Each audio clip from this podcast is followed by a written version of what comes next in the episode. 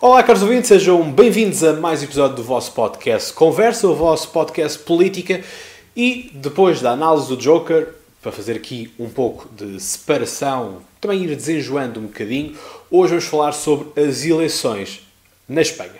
E vamos falar hoje porque já temos uh, uma ideia de governo, já sabemos que vai haver um... sabemos que existe há um acordo assinado entre Pablo Iglesias e Pedro de Sánchez, e é justamente isso que vamos analisar agora, os resultados, e perceber o que é que poderá acontecer ou não acontecer no caso espanhol. Mas antes de irmos lá, eu quero que vocês sigam as redes sociais do vosso podcast Conversa, que já agora sigam também outro projeto, outros dois projetos que eu tenho de podcast, são meus também, que é o Camisola Amarela, que é destinado ao ciclismo, portanto se gosta de ciclismo é passarem por lá, é o único que existe em Portugal, e o Troca de Bolas também é o único podcast de ténis que existe em Portugal. Portanto, sigam, são dois projetos meus e uh, vamos então analisar isto, mas sem deixar de fazer o apelo para que vocês sigam mesmo nas redes sociais, porque um, obrigado a todos aqueles que vão seguindo, vocês têm estado a pedir muitas vezes a questão da crise do Chile. A questão é que, reparem, tivemos agora este incidente com Evo Morales na Bolívia, portanto... Uh, Tudo isto, quando se fala da América Latina, tem que se falar basicamente da América Latina como um todo, porque, como vou explicar no próximo episódio que fizer, que será obrigatoriamente sobre a crise no Chile, e daí não passa, vão perceber como é que os governos todos eles se encaixam e quais é que são as correlações de força, sobretudo as correlações de forças de esquerda que monopolizaram a América Latina. E vamos ver como é que isto tudo agora está-se a desenrolar, o que é que está a acontecer e tudo isso. E é isso que nós vamos uh, estudar, é isso que nós vamos fazer no próximo episódio. Portanto, já sabem, sigam, partilhem, uh, interajam, porque eu vou colocando lá codes, vou colocando imagens, portanto terão já visto certamente aquele abraço que todos nós temos dado a partilhar, por assim dizer, entre Pablo Iglesias e Pedro de Sánchez. Resta saber, e essa será a resposta, respondendo no final deste episódio, quem é que ganha mais com este acordo. Portanto, começando aqui pela análise dos resultados, o Partido Socialista uh, Operário Espanhol, portanto, corresponde ao nosso P S, o nosso Partido Socialista, teve mais votos. Teve quase dois milhões de mais de votos, teve mil e setecentos uh, votos de diferença, o que faz com que tivesse vinte e oito por cento dos votos, uh, ao passo que o Partido Popular, que corresponderá ao nosso P S D, uh, com algumas nuances, uh, teve vinte por cento dos votos, com cinco milhões de uh, votos. Mas, sem dúvida, quem foi o grande vencedor da noite foi, sem dúvida, o VOX, o partido de extrema-direita espanhola, em que uh, consegue ter um, um total resultado de três mil e seiscentos... Um, três milhões, peço desculpa, três milhões seiscentos e quarenta mil, assim, portanto, aquilo que eu disse no Partido Popular são cinco milhões, assim é que é, peço imensa desculpa, um, de resultados. Portanto, quer o Partido Popular, quer o VOX, subiram ambos quatro por cento. O VOX quase sobe cinco por cento, com quatro vírgula oito por cento dos votos. Portanto, vou-me aqui auxiliando dos resultados eleitorais e também dos dez uh, pontos que já foram acordados entre Pablo Iglesias e Pedro de Sánchez, para sabermos também o que é que uh, vai resultar daqui. Portanto, uh, houve uma queda por parte do Partido Socialista Operário Espanhol de três deputados, face às eleições de abril, não é muito. Uh, esperava-se um pouco mais de desgaste, que houvesse uma maior queda, mas contas feitas cai zero vírgula sessenta e sete por cento dos votos. O caso do Partido Popular sobe uh, vinte e dois uh, deputados e o VOX sobe vinte e oito deputados. Depois, tudo aquilo que é movimento de esquerda cai uh, na percentagem. Uh, Unidas Podemos, portanto, que corresponderia ao nosso Bloco de Esquerda, cai sete deputados e, sem dúvida, a grande, grande queda é do Ciudadanos, que se afirma como um partido liberal, e que nós uh, vamos perceber porque é que foi esta queda. Muito simples de vos explicar esta queda. Portanto, estas eleições, uh, tivemos depois, obviamente, que existem sempre os, os partidos independentistas e nacionalistas uh, das várias regiões de, de Espanha, não é? Portanto, da Catalunha, do País Basco, uh, temos aqui, por exemplo, o Teruel, uh, Teruel Existe, uh, que é... Eu quase diria que isto seria um género de partido, partido dos reformados e pensionistas, uh, união dos reformados e pensionistas, uh, porque é, o Teruel é uma, uma região que dizem que está em, em desertificação e que as pessoas estão a começar a sair de lá, e portanto criar este partido, uh, conseguir com que este partido seja eleito, é uma forma também de chamar a atenção uh, para isso. Portanto, dos trezentos e cinquenta uh, deputados que tem o Parlamento espanhol, este uh, Teruel Existe tem um deputado. Portanto, Partido Socialista mais Unidas Podemos uh, são quem vão formar as eleições, uh, o novo governo. E o que é que difere aqui? É que nós, em abril, tivemos que Pedro Sánchez não queria coligar-se com Unidas Podemos porque não, uh, não acharia que seria... Uh, não dormiria descansado se houvesse um governo onde membros do Podemos lá estivessem. Porque estas foram umas das exigências no ano, uh, no início deste ano, em abril, uh, que o Pablo Iglesias queria membros do uh, Podemos dentro do governo espanhol. Aí o que nós sabemos por agora é que Pablo Iglesias vai ser vice-presidente do governo uh, espanhol e não vice-primeiro-ministro. Porque o que existe, temos o rei, Filipe sexto, e depois temos o, um, o presidente do governo, não primeiro-ministro. Uh, portanto, esta vai ser uma das uh, cedências. E o, o Pedro Sánchez cede muito uh, neste acordo. Não estou a dizer que é positivo ou negativo, é uma questão de sede. Ele depois diz que vai ser um bom governo, porque vai ser um governo feito por pessoas progressistas, e este aqui é o tópico. Tivemos muitos uh, jornalistas aqui em Portugal a dizer que a esquerda estava, estava a perder, uh, que o Unidas Podemos teve a maior derrota de todos os tempos, que teve uma grande queda. A questão está que o Unidas Podemos não está sozinho. Ou seja, Unidas Podemos, vamos dizer, é a coligação nacional, mas depois temos tudo aquilo que são um, a Esquerda Republicana da Catalunha, por exemplo, o Junts pela Catalunha, um, havia também um, do outro, outro movimento que também foi eleito, o Em Comum, o, um, Em Comum, que também conseguiu ser, ser eleito. Portanto, vários movimentos pequenos, regionais, que são eleitos e que vão fortalecer a esquerda. Portanto, nós temos uma esquerda, sim, fragmentada, mas numericamente são maiores. Portanto, este é que é o ponto uh, importante de dizer. Obviamente que Pedro Sánchez não quer estar uh, a, a depender da esquerda republicana uh, da Catalunha, por assim dizer. Uh, ou, por exemplo, temos o, o Juntos pela Catalunha, que também é um movimento independentista, mas de direita, uh, no caso... neste caso dos Juntos pela, pela Catalunha, enquanto que a esquerda republicana, vocês percebem, é de esquerda. E, portanto, estes é que são os pontos que, que são importantes de nós uh, entendermos por agora. Que é, temos estes partidos pequenos que vão se coligar, portanto, vão juntar-se a esta resolução de esquerda, uh, farão certamente as suas, uh, as suas exigências.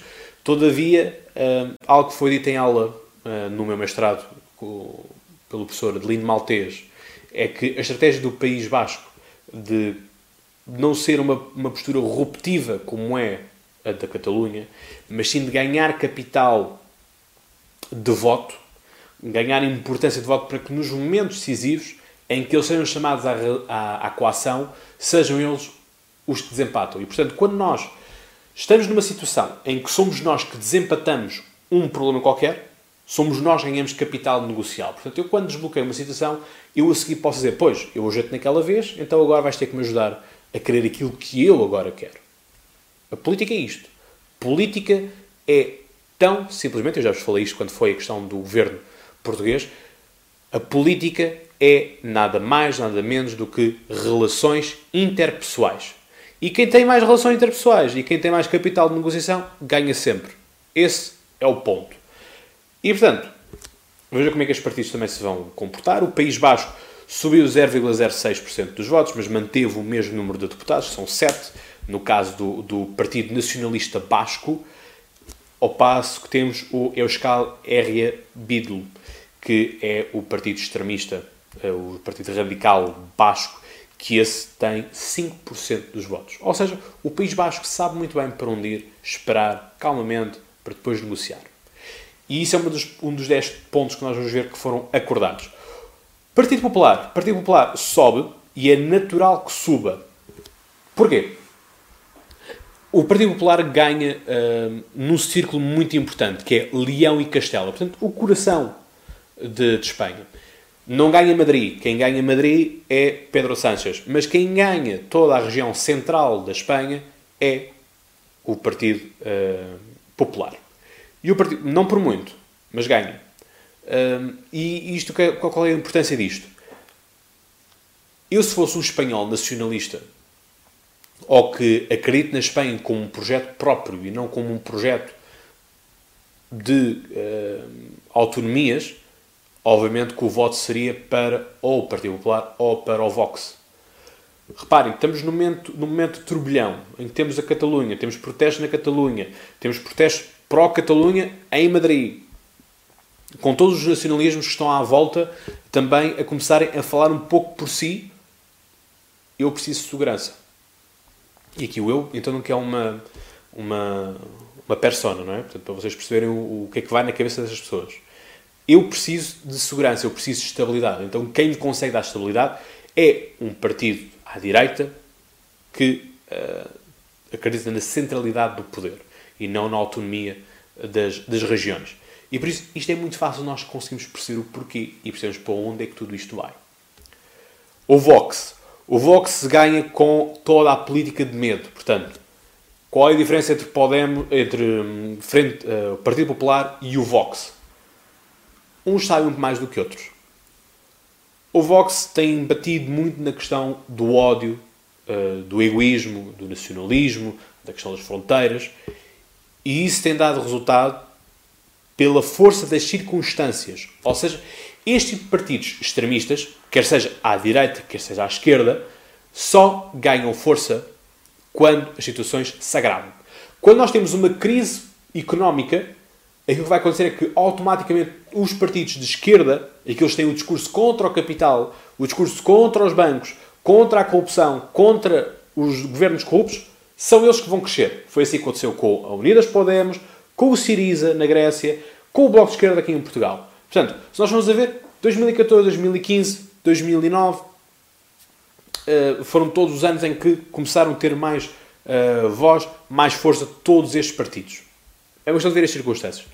Quando entramos em situações como dois mil e doze, dois mil e treze, dois mil e catorze, em que temos mais a questão da, da crise dos refugiados, temos mais problemáticas uh, das fronteiras, é quando estes extremismos de, de direita sobem. Portanto, isto é matemática, política é muito simples. E, portanto, o Vox ganha com esse, esse discurso de medo. Da mesma forma que o Partido Popular serra fileiras em torno daqueles que querem uma Espanha unida, uma só Espanha. Portanto, é tudo isto que nós temos. Ao, um, ao passo que temos subidas pequenas, residuais mesmo, nos partidos nacionalistas, uh, basco, catalão, tudo isso. Portanto, todos esses uh, partidos acabam por ter uh, um ganho nessa parte. Vamos então debater aqui os dez pontos, os dez eixos, como eles apelidam, do programa de governo, ou o que é que esta aliança entre P S O E e Unidas Podemos um, vão fazer, o que é que se propõe. E é justamente este o nome, Unidas. Unidas, todas as forças políticas de esquerda. Portanto, há, há que pensar nisto e não pensar que o Unidas Podemos é um só partido. Tem outros mais à sua volta um, por toda a Espanha. Ora bem, o primeiro ponto é consolidar o crescimento e a criação de emprego, combatendo o trabalho precário. A precariedade é, sem dúvida, um dos temas deste século. E eu acredito, e eu peço imensa desculpa por ser assim tão frio, mas eu acredito que a precariedade vai ser algo que vai estar permanente. Acho que não é possível, com muita boa vontade que se possa ter e com muitos desejos. Eu pessoalmente também não gostava que existisse precariedade, mas infelizmente existe. Cada, cada vez mais vamos trabalhar a recibos verdes uh, e já não temos aquela ideia, já não é o nosso uh, próprio pensamento, tanto para as empresas como para os próprios trabalhadores. Atenção, já não é o pensamento de estou naquela empresa, uh, estou lá há quinze, vinte anos naquela empresa e uh, vou ser um quadro naquela empresa até ao fim. Isso era o tempo dos nossos pais, dos nossos avós, em que havia essa ligação às empresas, em que havia um contrato que durava o resto da vida. Atualmente, nós, sobretudo nós jovens, estamos sempre à procura de melhor. Portanto, andamos sempre a saltitar de um, de um, de um ponto para o outro. Não é uma crítica, nada disso, também o faço. Mas é o nosso mindset. Nunca estamos satisfeitos, queremos sempre mais e procuramos sempre ver o que é que há de melhor. E, portanto, A nível do, do desemprego, em Espanha, uh, os números estão à volta dos catorze por cento. Portanto, houve uma subida em agosto, como é normal sempre haver, em agosto, uh, de, para quatro vírgula três, neste momento está em quatro vírgula dois, uh, no início do ano estava em quatro vírgula um. Portanto, é preciso percebermos isto. O segundo ponto é lutar contra a corrupção e proteger os serviços públicos, blindar as pensões e assegurar o direito à habitação. Portanto, isto é claramente um discurso de esquerda, nada contra, acho que as pessoas sim devem, devem ter a sua habitação garantida e nós cá em Portugal conseguimos com que as pessoas não fossem despejadas de habitação própria, portanto, casas de segunda habitação, portanto, vamos dizer casas de férias ou casas de fim de semana, essas sim eram penhoradas, mas a habitação da família, essa não era tocada caso houvesse dívidas a bancos. Terceiro ponto, lutar contra as alterações climáticas. Meus amigos, eu dir-vos-ei que uh, a, década, a década de vinte do, deste século vinte e um vai ser único segmento a falar das alterações climáticas. Uh, e eu estou a preparar um episódio sobre isso, um episódio a falar sobre a questão da Greta, uh, tudo isto. Uh, Já que estamos numa onda de cartas abertas, se calhar mostro-vos umas cartas abertas que eu escrevi uh, ainda com menos idade uh, do que estes novos protagonistas que nós temos uh, a aparecer em determinados jornais. Portanto, uh, não sei se inventei a pólvora, mas é que mediatismos assim não vale a pena nós alimentarmos. Quarto ponto é fortalecer as pequenas e médias empresas e incentivar a reindustrialização.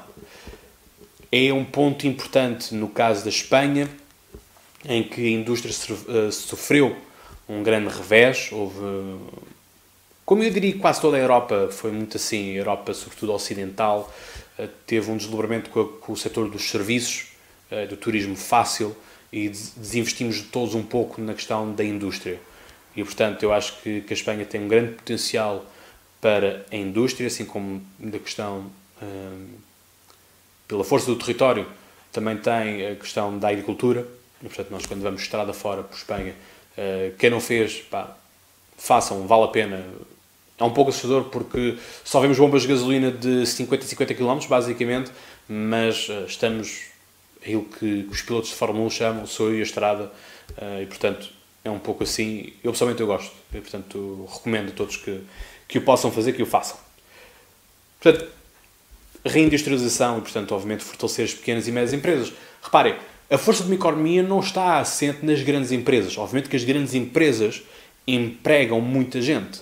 Mas o ponto é, e o supermercado de bairro? E um colégio, uma academia de estudos, por exemplo? Ou uma oficina? Ou uma padaria, uma pastelaria, um restaurante, um café?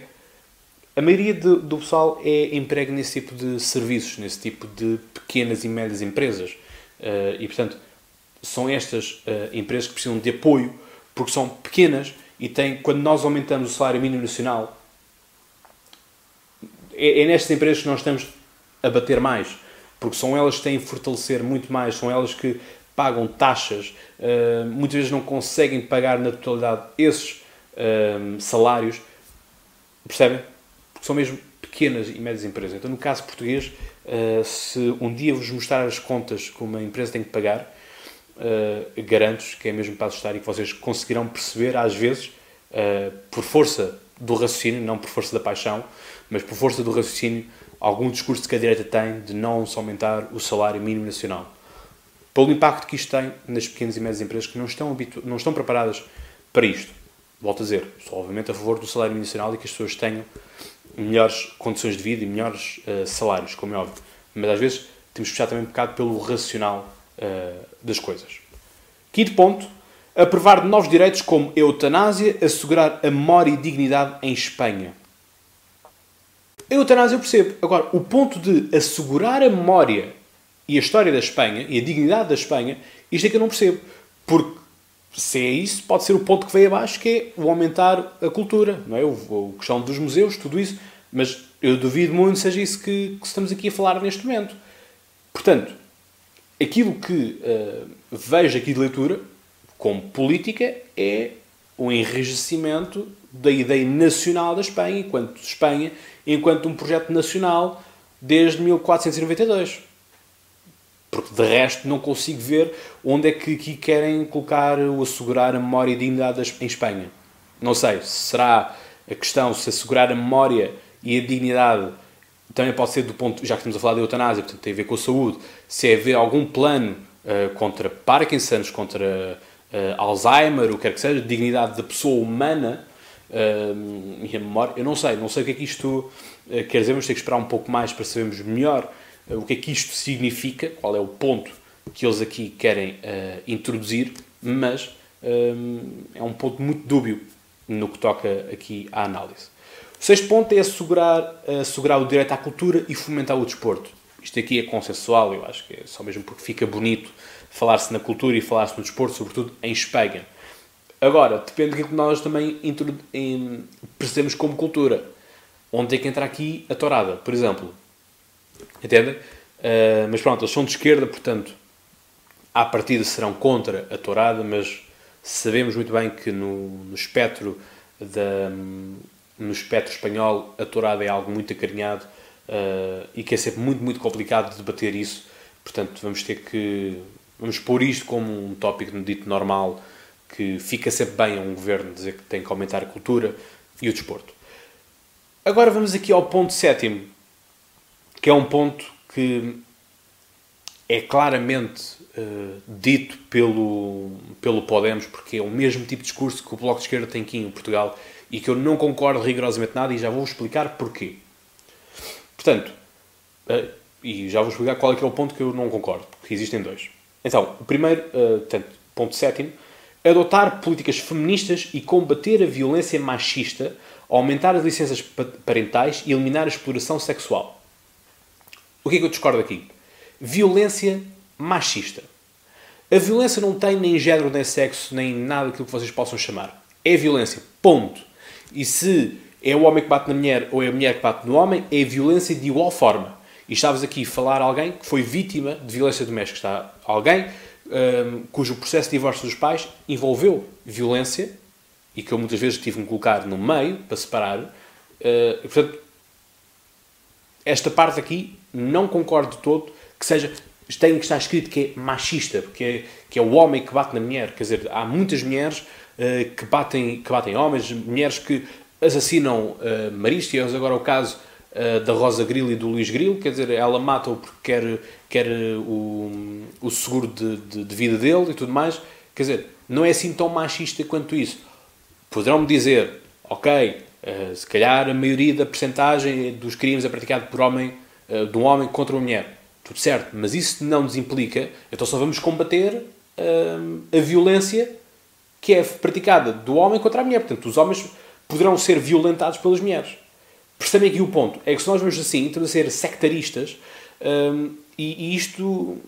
Malta, isto é... Não tem explicação. Isto não, não há nada que justifique este tipo de comentário, não há nada que uh, dê crédito a isto, porque isto, pá, não, não tem pernas. Não tem pernas para... para pegar esta questão do, do machismo. Mesmo, isto é mesmo uma questão eleitoralista para ir buscar os votos às feministas e tudo mais. Pá, eu concordo totalmente com o feminismo, também me considero feminista, acredito na igualdade, tudo mais, salário igual para trabalho igual, que as mulheres devem ter o mesmo, o mesmo tipo de respeito, não ao assédio sexual no trabalho e tudo mais. Pá, mas há coisas que nós não podemos pôr palas uh, nos olhos e vermos só uh, programas eleitoralistas e tudo mais. Portanto, aqui, depois, a exploração sexual, claro que sim, a questão da prostituição é um caso muito, muito grave, e obviamente que as licenças parentais. Obviamente, o mesmo tempo para o pai compra a mãe da licença de paternidade, e é algo que as empresas, regra geral, não cumprem e não gostam, não gostam que se fale em política. Mas tem que ser falado e tem que ser aplicado. O oitavo ponto, o combate ao despovoamento. Portanto, não é só em Portugal que falamos do despovoamento e da questão da imigração e de desertificação de territórios, tudo isso. Portanto, em Espanha também temos estes problemas e queremos ver isso também resolvido.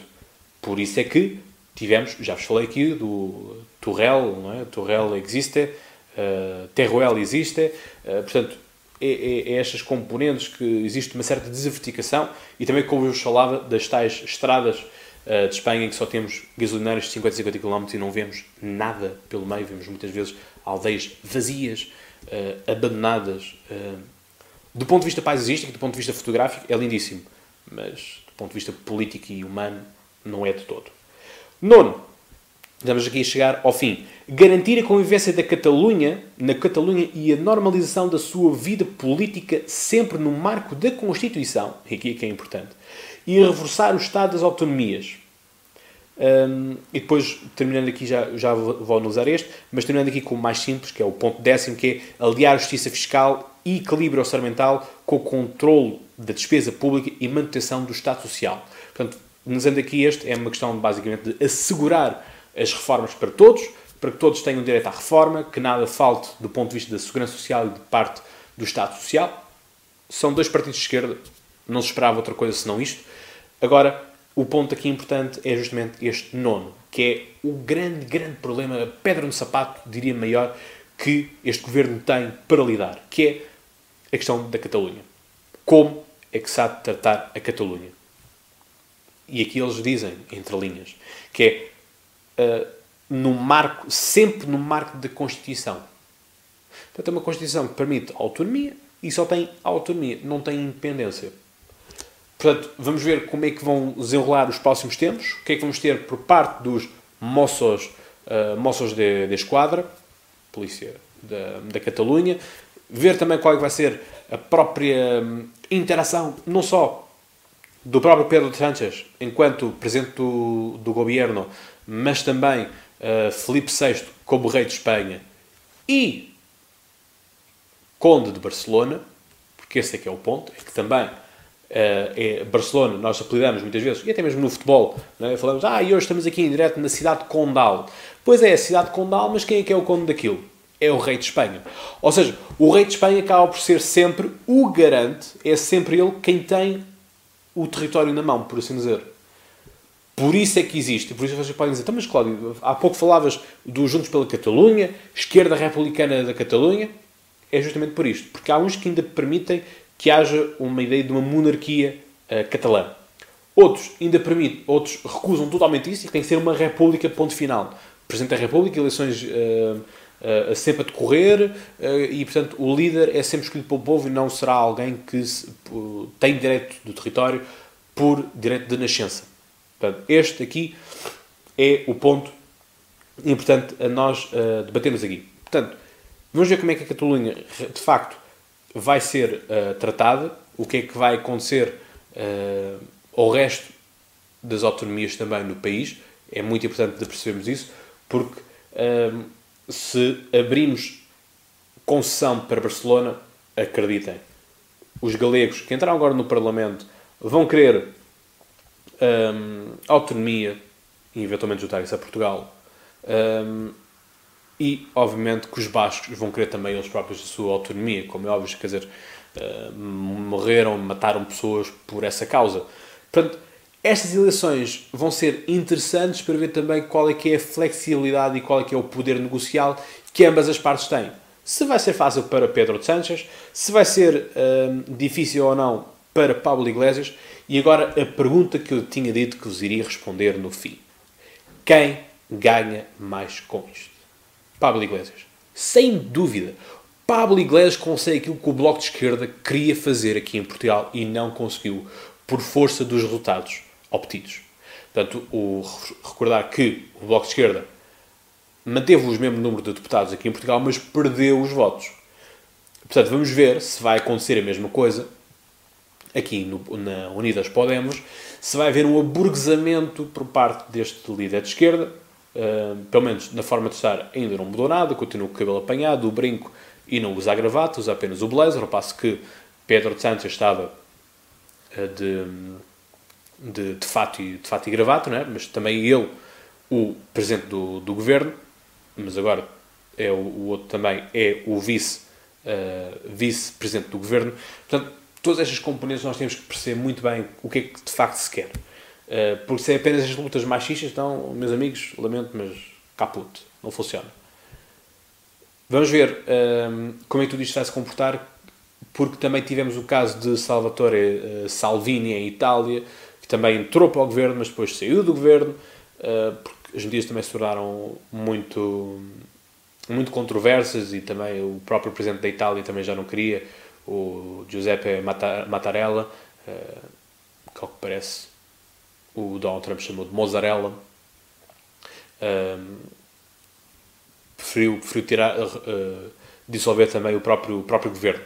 Portanto, vamos ver o que é que isto tem de impacto, o que é que vai surgir daqui para a frente.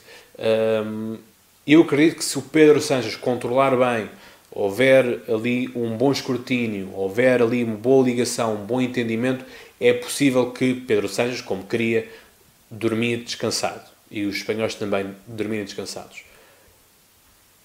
Mas lá está, isto tem a ver com o tipo de concessões e Pedro Sánchez concedeu muito mais do que estava a querer conceder em abril. E eu não falo aqui só pela questão do outro ser vice do, do Pablo Iglesias, ser, ser agora vice-presidente do governo. Se não tem... Uh, pá, isso foi quase a mesma, uh, a mesma teimosia que o Paulo Portas também queria ser de vice-primeiro-ministro, uh, vice não é? Portanto, as coisas são, são muito assim, isto nós temos que perceber também o que é que uh, segue daqui para a frente. Portanto, a análise é esta. Espero que tenham gostado, espero que continuem a ouvir o podcast Conversa e fazer, continuar a fazer com que este podcast seja sempre lá no top um, portanto, continua a ser o grande vencedor nos podcasts de política. Eu estou aqui para fazer as análises para vocês, quero também a vossa interação, e eu sei, eu sei, caros ouvintes, sei que vocês estão desejosos por terem o episódio da crise no Chile, e bom, não se preocupem que o Chile está a ser feito, estou a recolher os dados para fazer uma boa, boa análise para vocês, para podermos ir a todos os pontos, mas obviamente tocar-vos em toda a América Latina, ok? Não se esqueçam então de, no Spotify, fazerem a partir das stories. Eu aqui partilho as, as vossas stories sempre que vocês mencionarem e sempre que as vossas contas sejam uh, públicas. Não se esqueçam de seguir também no Twitter. Um pouco lá vou, mas... Enfim, uh, não, pessoalmente não gosto muito do Twitter, uh, mas sigam lá na mesma. Também vou lá publicando de vez em quando algumas coisas. Instagram, sigam no Instagram, Facebook, no YouTube. Não se esqueçam de uh, subscrever, partilhar, deixarem o like, ativarem o sininho para receber notificações, porque ao que parece há aí malta que não tem estado a receber os episódios e agora é que estão a começar a subir o número das visualizações. Portanto, conto convosco. Até à próxima. E como eu digo, e vocês sabem então mais que de cor, até lá, tenham boas conversas.